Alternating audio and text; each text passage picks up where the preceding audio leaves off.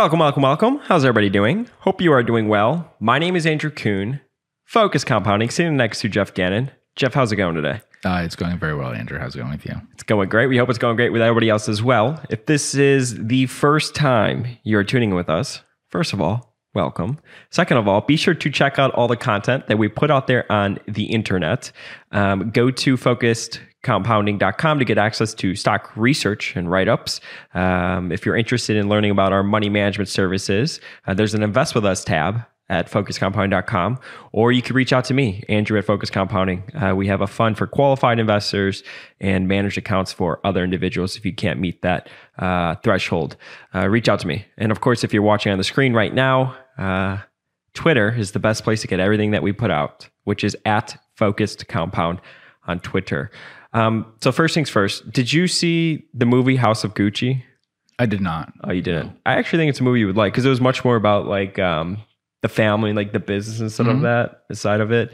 Um, I don't know why I just thought of that, but uh, in today's podcast, we are going to uh, do our free form podcast and chat about what's going on in the world and see where we end up. So, first things first, something that's on everybody's minds or a lot of people's minds is everything that's going on with Ukraine and Russia. Okay. Have we haven't talked about that on the podcast ever, right? No, we have not. So, Russia is As of this recording. as of this recording, invading, not invading. Some people say it's an invasion. Some people say it's not. I think call it what it is. They're moving into Ukraine. Um, governments around the world are starting to impose sanctions towards him um, and Russia. It's a very interesting time, and uh, markets have been already pretty volatile this year. But Right. on you know news of this, I mean, we're not here, we're not market commentators, but uh, I don't know what where markets close, but there were you know futures were getting hit, oil's going crazy. So I'm just kind of curious. I mean, is there anything about this situation that stands out to you other than you know as an American, as we don't want war, all that sort of stuff from an investor standpoint? No. I was a little surprised early on that people weren't more um, convinced that it was this was what was going to happen.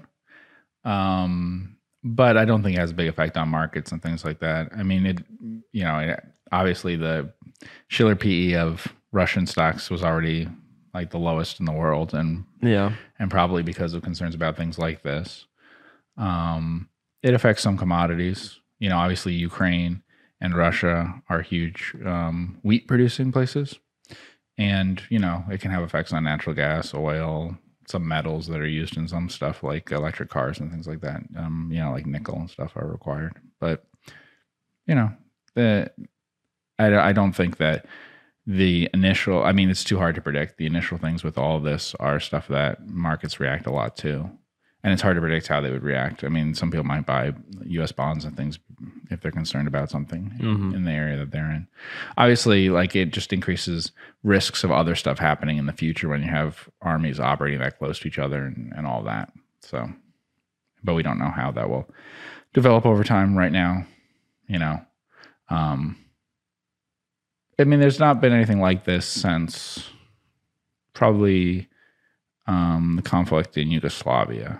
So we're probably talking about over 25 years or about 25 years or something. So just risks that stuff can happen is just, you know, not been the case. They're the only major wars that have happened have been in like the Middle East and places like that in the last Mhm. 20 years. Why were you surprised that investors weren't more? Oh, not investors, just reporting on it and stuff. Oh, people, But they're, okay. they're just reporting that there was some question as to whether this would really happen. Um, you know, during the Olympics and stuff, Mhm. they kept saying, you know, we expect that they'll do this and showing the troop build up and stuff. It was just a little surprising how much people were saying what's going on and maybe they will, maybe they won't, that sort of thing. Yeah. Um, so I wanted to pull up this chart, and it really has a lot of different names. Okay. And this person tweeted, I don't know "When would the a lot of market crash, or has it already crashed?" Okay. Um, so a lot of high flyers on here, but then there are some names that you know BBBY, PayPal, Square, uh, Penn, um, Sam Oh, was actually Sam. Boston. Yeah. I literally like look at my notes right here. I literally have Sam because I wanted to go over that, but we actually talked pretty in depth about that in the last podcast.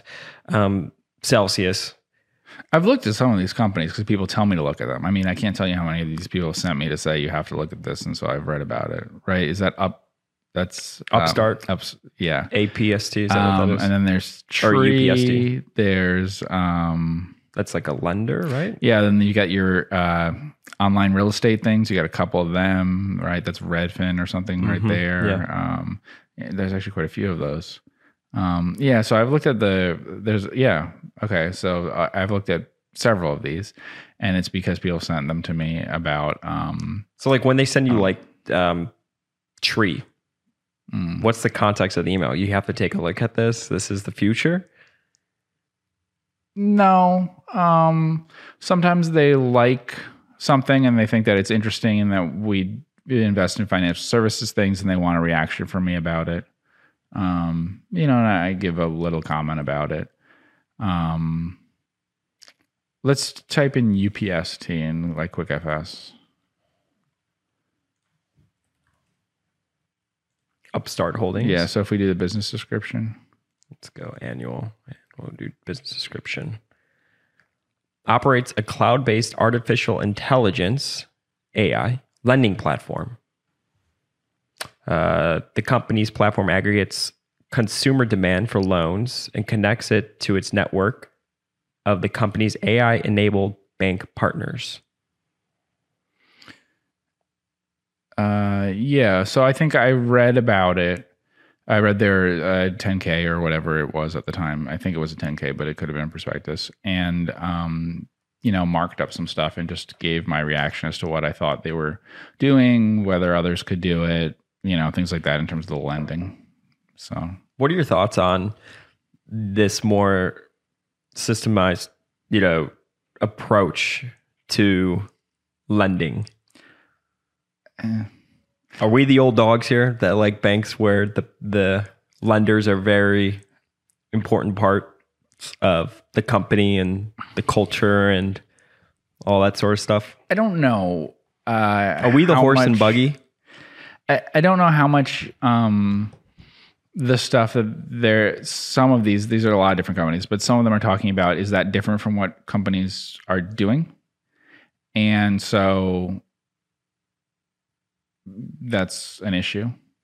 Um, like you know, for instance, like progressive, let's say, there's, there's a high frequency of data that they have and stuff. So some of these things that talk about how much they do with AI and data and all those things, you know, a company that's doing car insurance that has a lot of information on uh, claim stuff all the time is probably detecting some patterns and things using much the same sort of approach, um, and has been for a while, you know. hmm Um, I don't know how many of these things, we, you know, like people talk to me a lot about FICO, that it's a very different company now.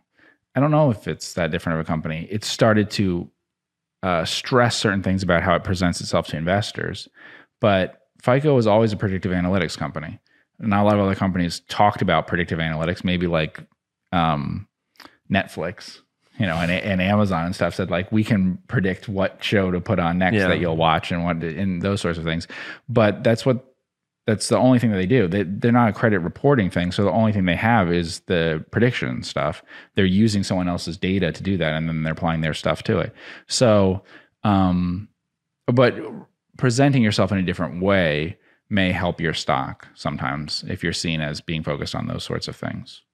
And uh, and so you know who knows, but then it worries me because then how you present yourself may be less accurate to what you're doing, and um, you may have always been doing these things. So it's a lot like ESG stuff. I read some things about some companies, and I'm not really sure how much they are focused on these ESG things as a priority, or how much it's just that they're de- devoting a large part of the annual report to that, when that's not really been a change in how they approach things.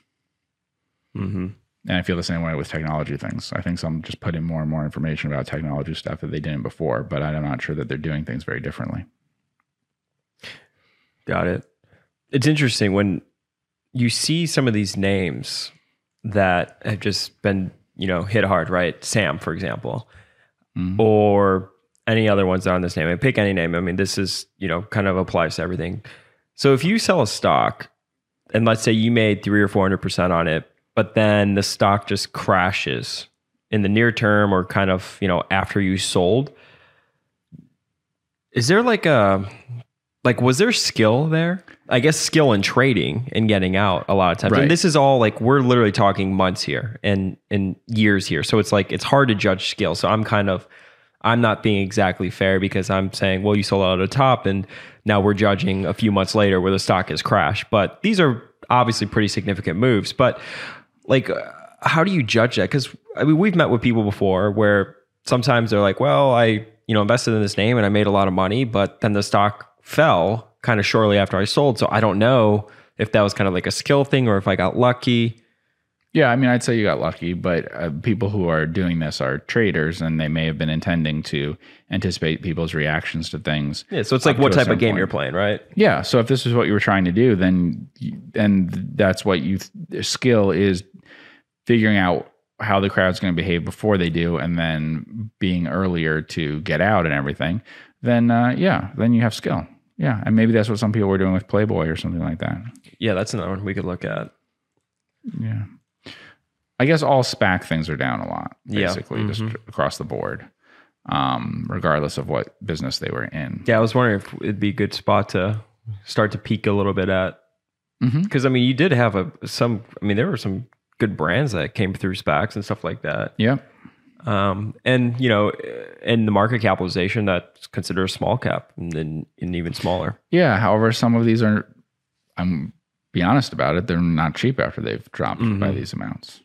Um, like, do we have quarterly stuff for Playboy? Yeah, I was looking at theirs last night at like eleven o'clock in bed, Um, and they've also issued a ton of shares okay. So, what was their revenue most recent quarter? Since they uh, went public. Um, Six- 20, uh, 33, uh, sorry, 58 million. 58 million. So let's say let's say they're at 240 million. Let's give them that because they'll probably grow a little, whatever. So it's 250, let's say. Um, so they're at a run rate that'd be 250 million revenue. What's their market cap? And their EV? 650 million or something. Yeah, Market cap 650 million, EV 808 million. so two and a half times sales or something like that. Mm. I mean, two and a half times sales is not a low price, really. Um, we don't know what their margins will look like and everything, but for a business that has gross profit of 50% or something, um, it, I mean, if it turns out the business is good and it's going to grow and all that, that'll have turned out to be a cheap price. If not, it will not have been a cheap price. It's not on the face of it a very cheap price. hmm Um, that's a fairly normal price. So it took falling. What did this one fall? Sixty percent, something. How much did Playboy come down from its highs there? Well, don't you have that list there? Uh, yeah, but I just want to look at a chart. Okay. On the chart itself, where are we Seventy-five at? percent. Yeah. Yeah, so down seventy-five percent to a price that is, you know, it's a So it looks like peak was around $50 a share. okay, but you got to that peak all in like couple days. Yeah. I mean, I, I'm exaggerating a couple little months. bit. Yeah. a couple Mhm. Five uh, minutes. I mean, if you look, it's at it's really at that point there that you go up by a lot. I mean, if we think about where we are now, um, all the return above the level that they're talking about happened in the matter of what? Like less than a year. Oh no, the increase over all that time is less than a year, Yeah. but the speed of the increase really happens in a. It's literally like a month. Mm-hmm. Yeah. Crazy. Yeah. Um, but I mean, I, I read about it. I read their presentation and stuff. So, because I had some interest in it, because I was wondering what they were doing, and um, I think I mentioned it. I thought that there there was some evidence that they are, have popularity in Asia, Mhm. and some evidence of popularity with um, like what did they call them, Gen Z? Yeah, and so that interested me because historically they hadn't been this brand as a legacy brand hadn't been, and it doesn't have much. Um, you know, people don't have a lot of interest in it from what it was traditionally in. You know, and I think we talked about that series that they it was about the uh, Amazon QF series? the- yeah, That's that great. thing. Great show. Docu series. So we talked about Vector Group on the last Snap Judgments Mhm. Uh, podcast that we did, and after that podcast, I actually was just kind of bopping around, and I saw that they were spinning off, and they have completed the spinoff as of the end of December. Their real estate brokerage business, and I thought it was very interesting because here you have a business that is in cigarettes Right. and tobacco and they spun off. I mean because really in the podcast you were talking about how it was always kind of odd that they had like a real estate arm and they also had a cigarette arm. Uh, and they spun off you know the real estate division. So really you have sort of the the two different shareholders. Vector pays a dividend. The new company doug uh, as the ticker is not going to pay a dividend. Two completely different industries. So i was thinking i was like huh that's a kind of a situation that i think joel greenblatt would you know be interested in learning a little bit more about because you could get just sort of that selling, right?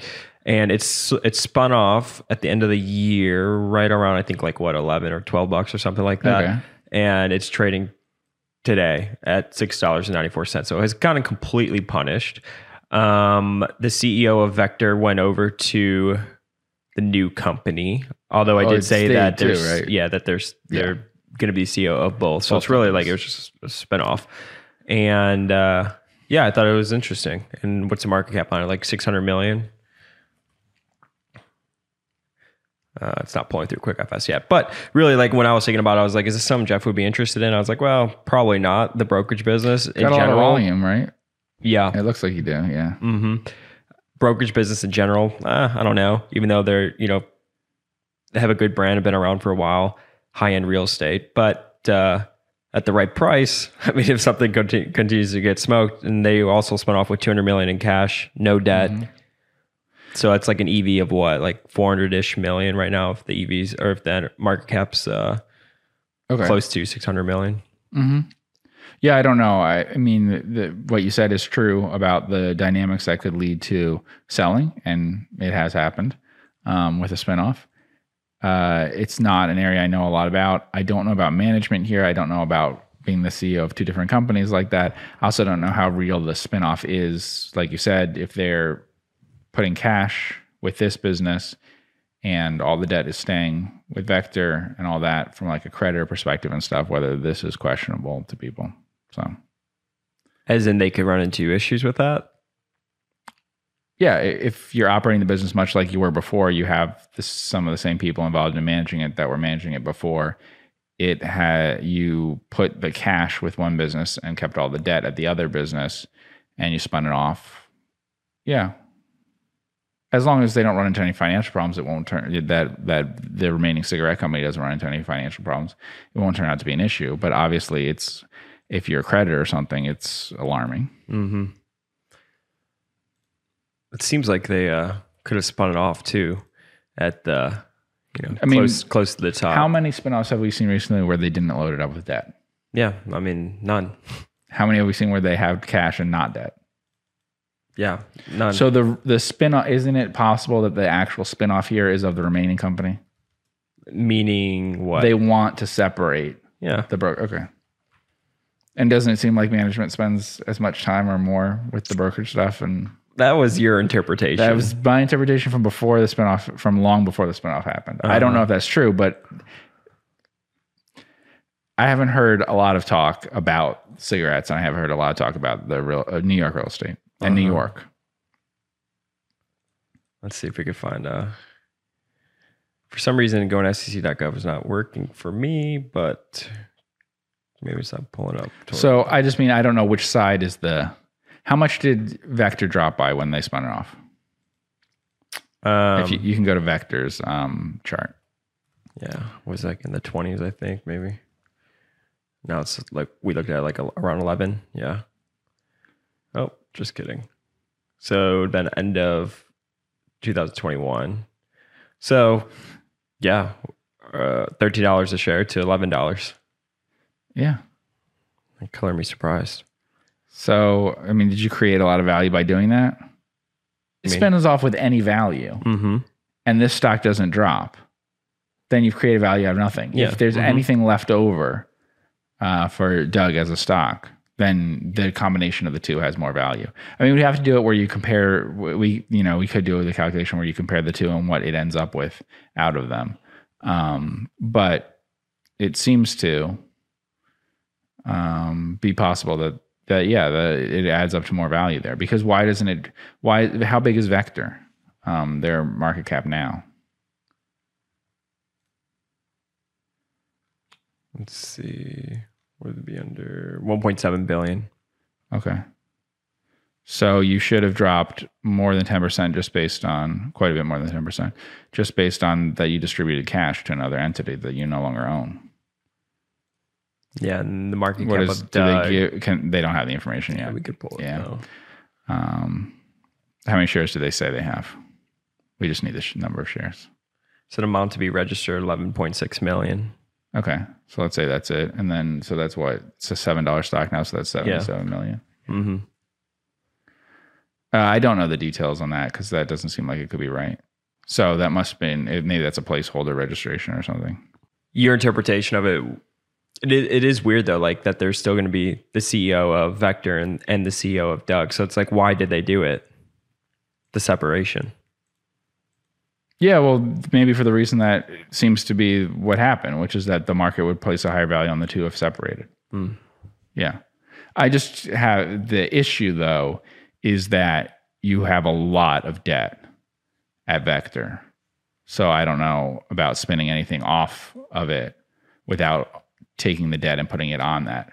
Like say AT&T did a spin-off of something. Say they spun off Warner, right, into Discovery and they didn't put any debt on it and they gave it some cash. How would AT&T's bondholders feel about that given how much debt AT&T has? Um, so that that's the only issue that I would see with that. Um, and then just the issue that I don't know if I'd be as interested in that business.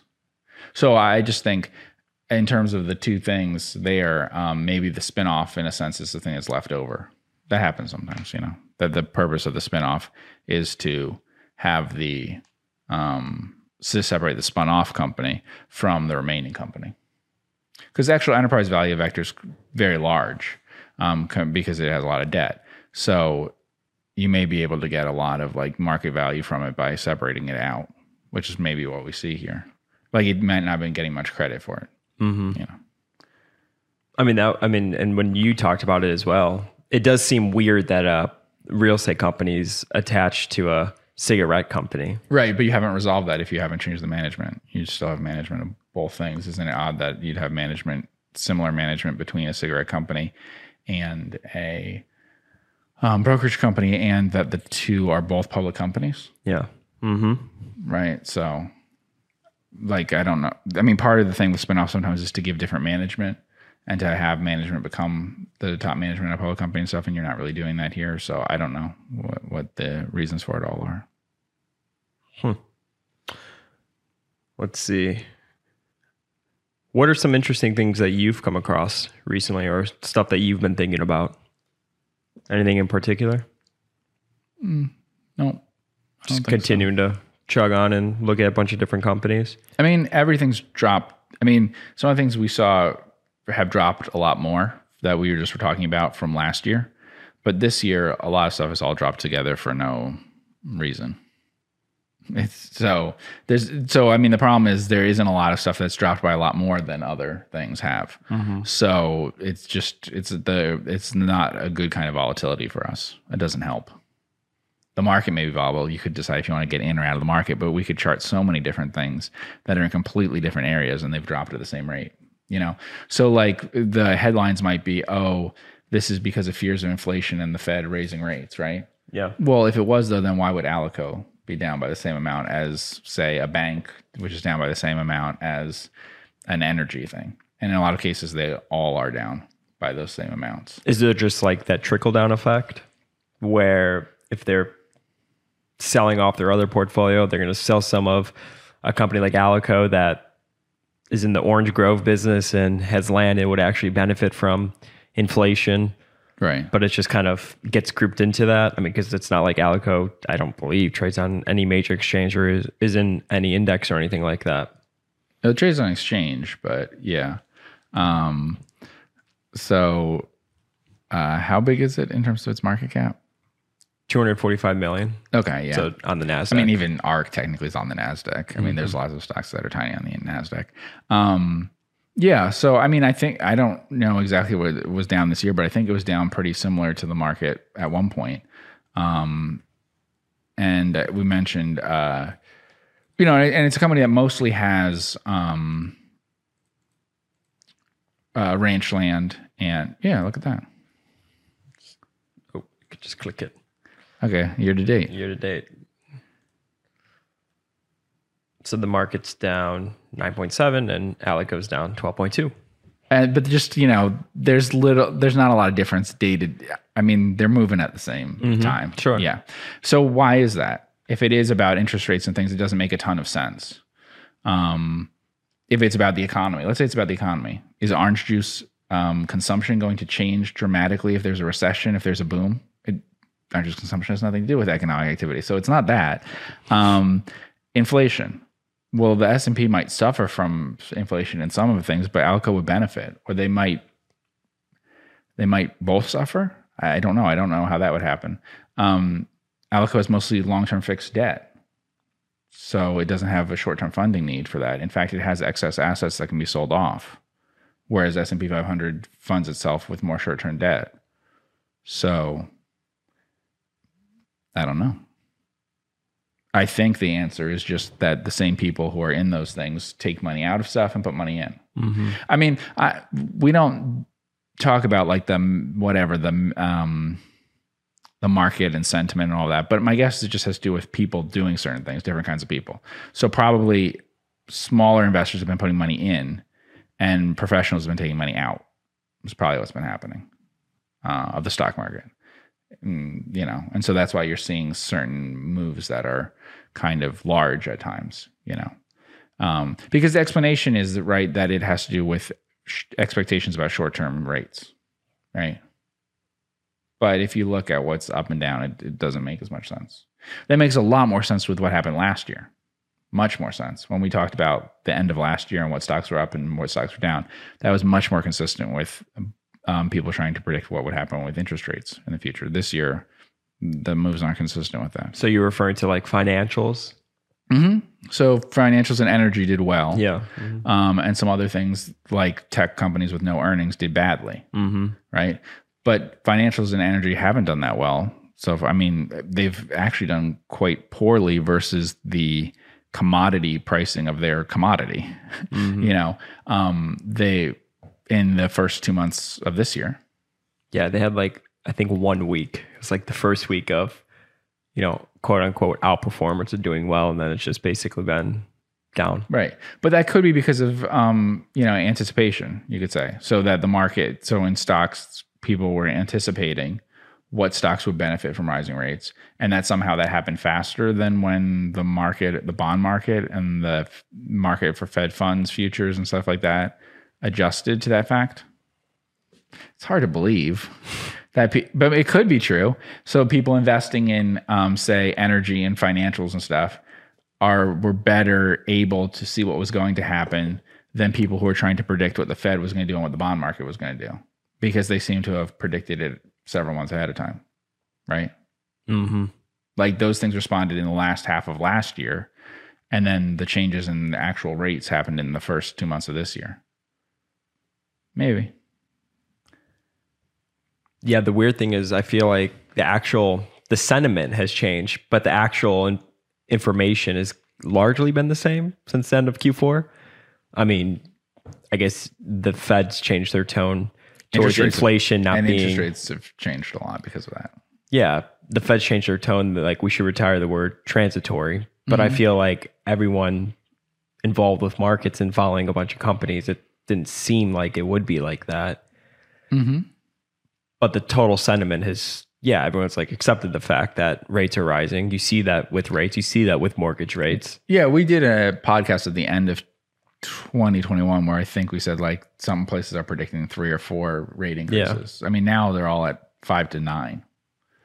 So, what for consensus of things now are probably around a, a total of seven, something like that. So, but what's interesting about that is, in a sense, what we were just talking about, like the uh, financial stuff, the way those stocks performed last year kind of anticipated that right? But that doesn't make a ton of sense because then you'd be saying, well, the, but the bond market wasn't able to anticipate that. Mm-hmm. and people whose job is to watch the Fed and give notes to clients on what to do and stuff, they couldn't anticipate it. They were slow to do it. Maybe, but you know, so in other words, that this stuff has already happened with financials and all that. I just think that um, I see a lot of stocks that seem to be moving a lot together that don't wouldn't behave the same way due to interest rates um, and inflation and and uh, the strength of the economy is the other thing. So, like uh, an obvious concern now for people is recession, right? So, if you think that short-term rates will rise enough that they'll have to, by because the Fed raises them, uh, that they'll go above long-term rates at some point, and that will cause a recession, which is probably a realistic uh, concern that some people have about 2023 or 2024. There'll be a recession then. Um, okay, that might change your mind about certain stocks. But I'm not seeing that because I just mentioned like orange juice stuff. Mm-hmm. I mean, when we mention FRP um, holdings, Yeah. uh, you know, not terribly economically sensitive things in the sense that like, um,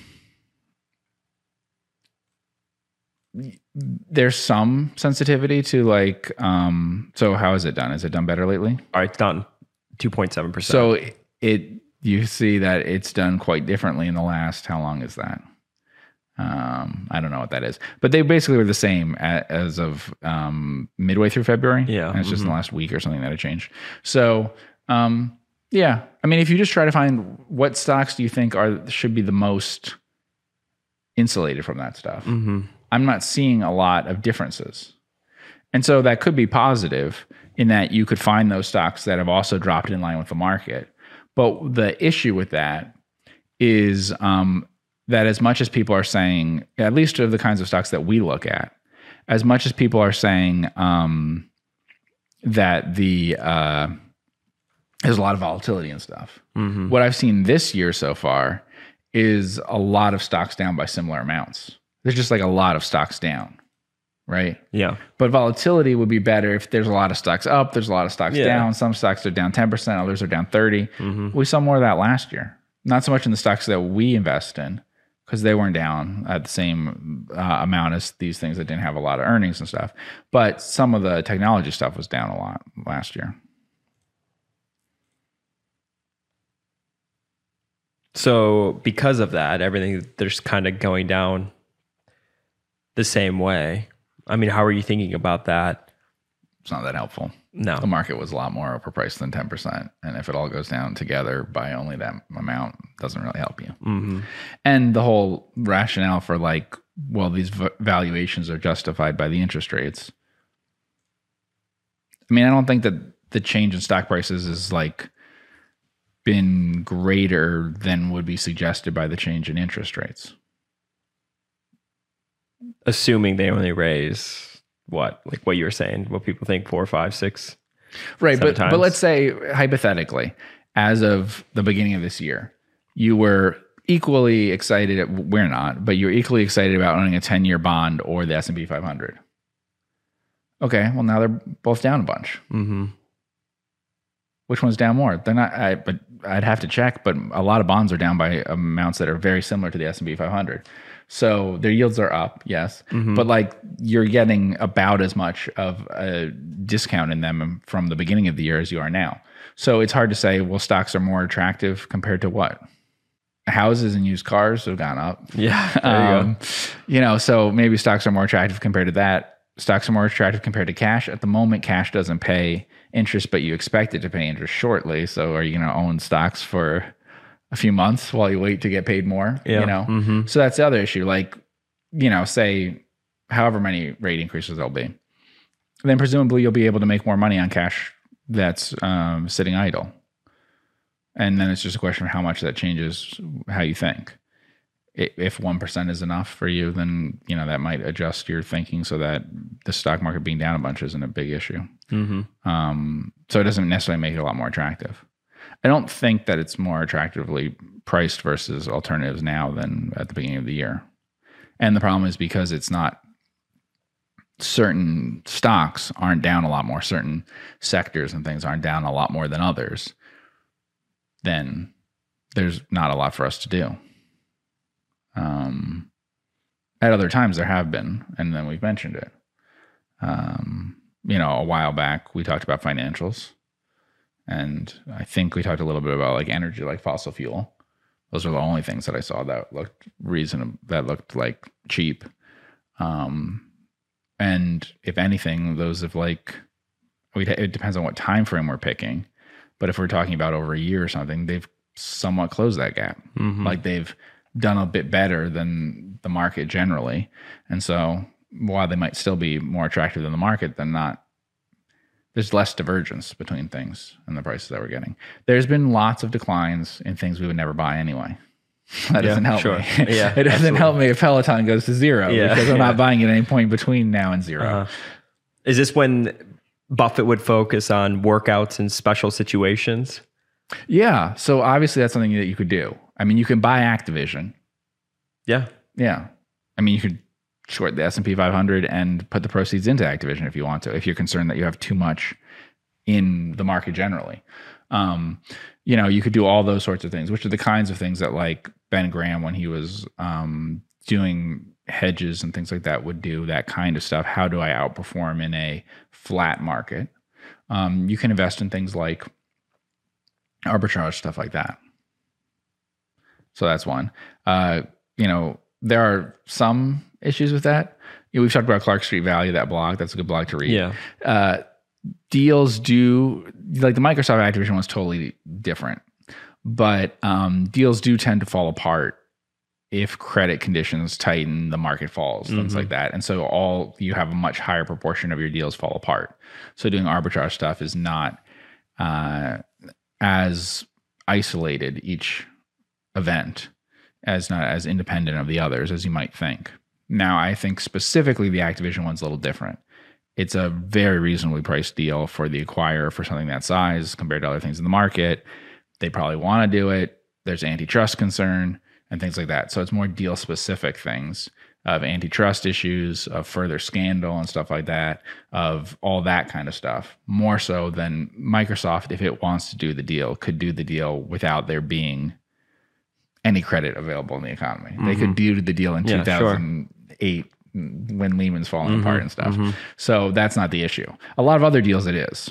So like most, you know, because a huge amount of these are like private equity type things and whatever. And if you know there's problems, then that will happen all at the same time. So it's you're not as insulated as you think you would be. And like I said, unless you're shorting something else or doing something else that generally tries to take out the market risk aspect of it, then it's still hard to outperform.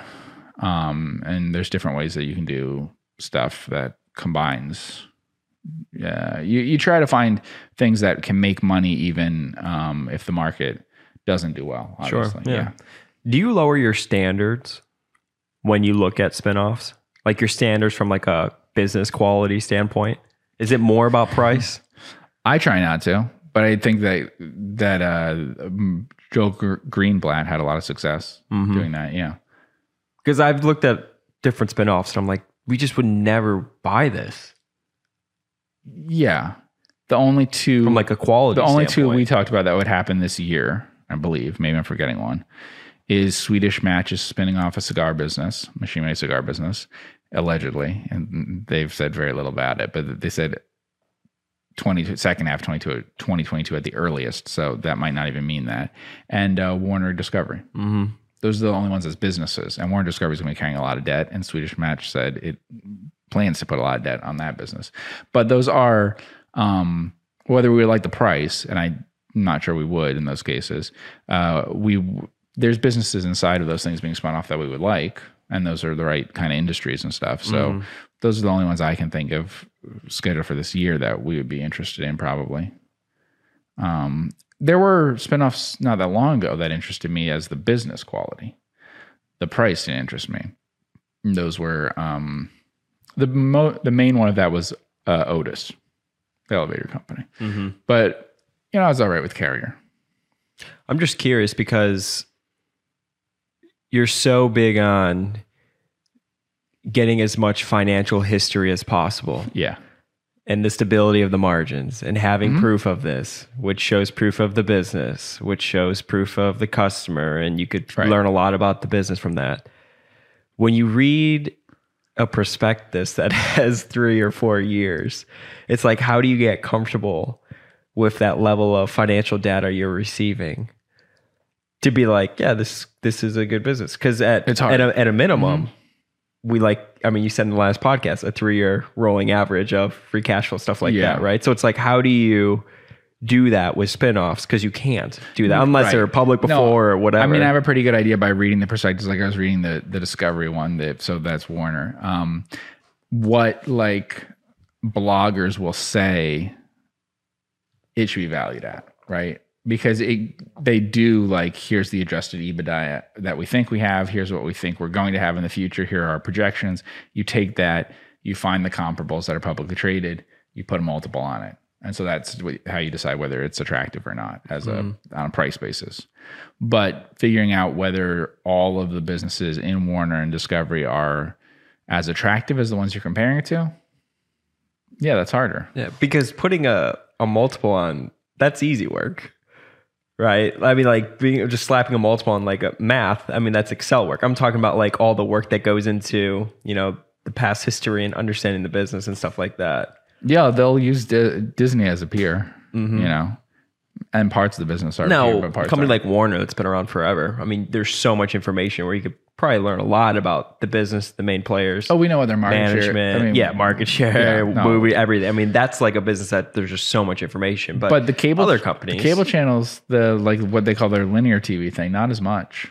I don't have good data. I mean, I read the thing. I don't have good data on um, their cable channels. So like you can have a pretty good idea of what's happening with HBO Max, with Warner as a movie studio. Okay, things like that. We have all the information on Discovery.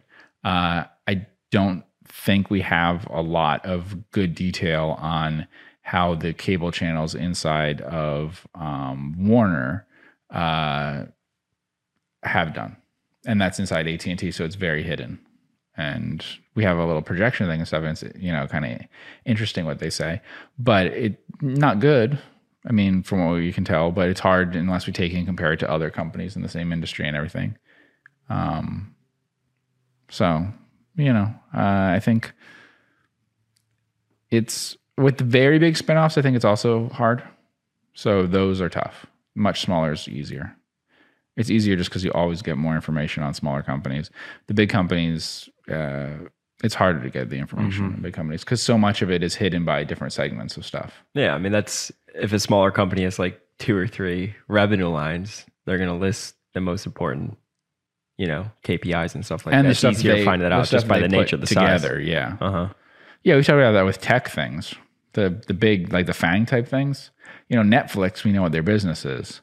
Some of the others, like Google. You've always talked about Apple being tough. Apple stuff. Google's very tough. hmm Amazon at least is now admitting that they have advertising, and you know, Yeah, they broke that out. I'm I'm always impressed by those because I'm kind of impressed that the SEC and stuff hasn't said that you know selling what you sell in your retail business is an online thing, and like advertising and some of the other things they have are not remotely similar businesses, and you have to break them out. hmm Um, you know, I would like it broken out more, and I think they we've probably as investors and regulators and stuff have been too lenient on giant companies putting them all together, which I think is caused by the idea that everyone just cares about the overall number for the company, Yeah.